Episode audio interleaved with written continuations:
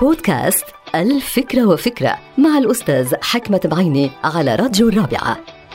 فكرة اليوم لها علاقة بالأفكار السلبية والمواقف السلبية اللي أحيانا نحن بنواجهها في الحياة وخاصة في بيئة العمل. ولكن الفكرة أيضا لها علاقة بطريقة ردود فعلنا اللي لازم تكون إيجابية أو على الأقل أخلاقية.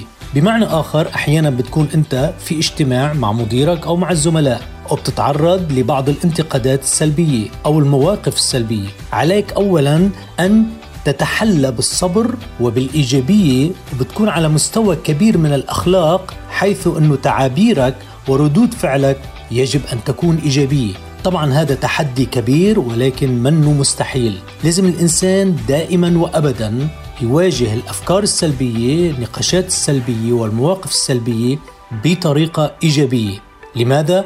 لأن الإيجابية بتخفف من التوتر الناتج عن المواقف السلبية. انتهت الفكرة. هذه الحلقة مقتبسة من كتاب الفكرة وفكرة.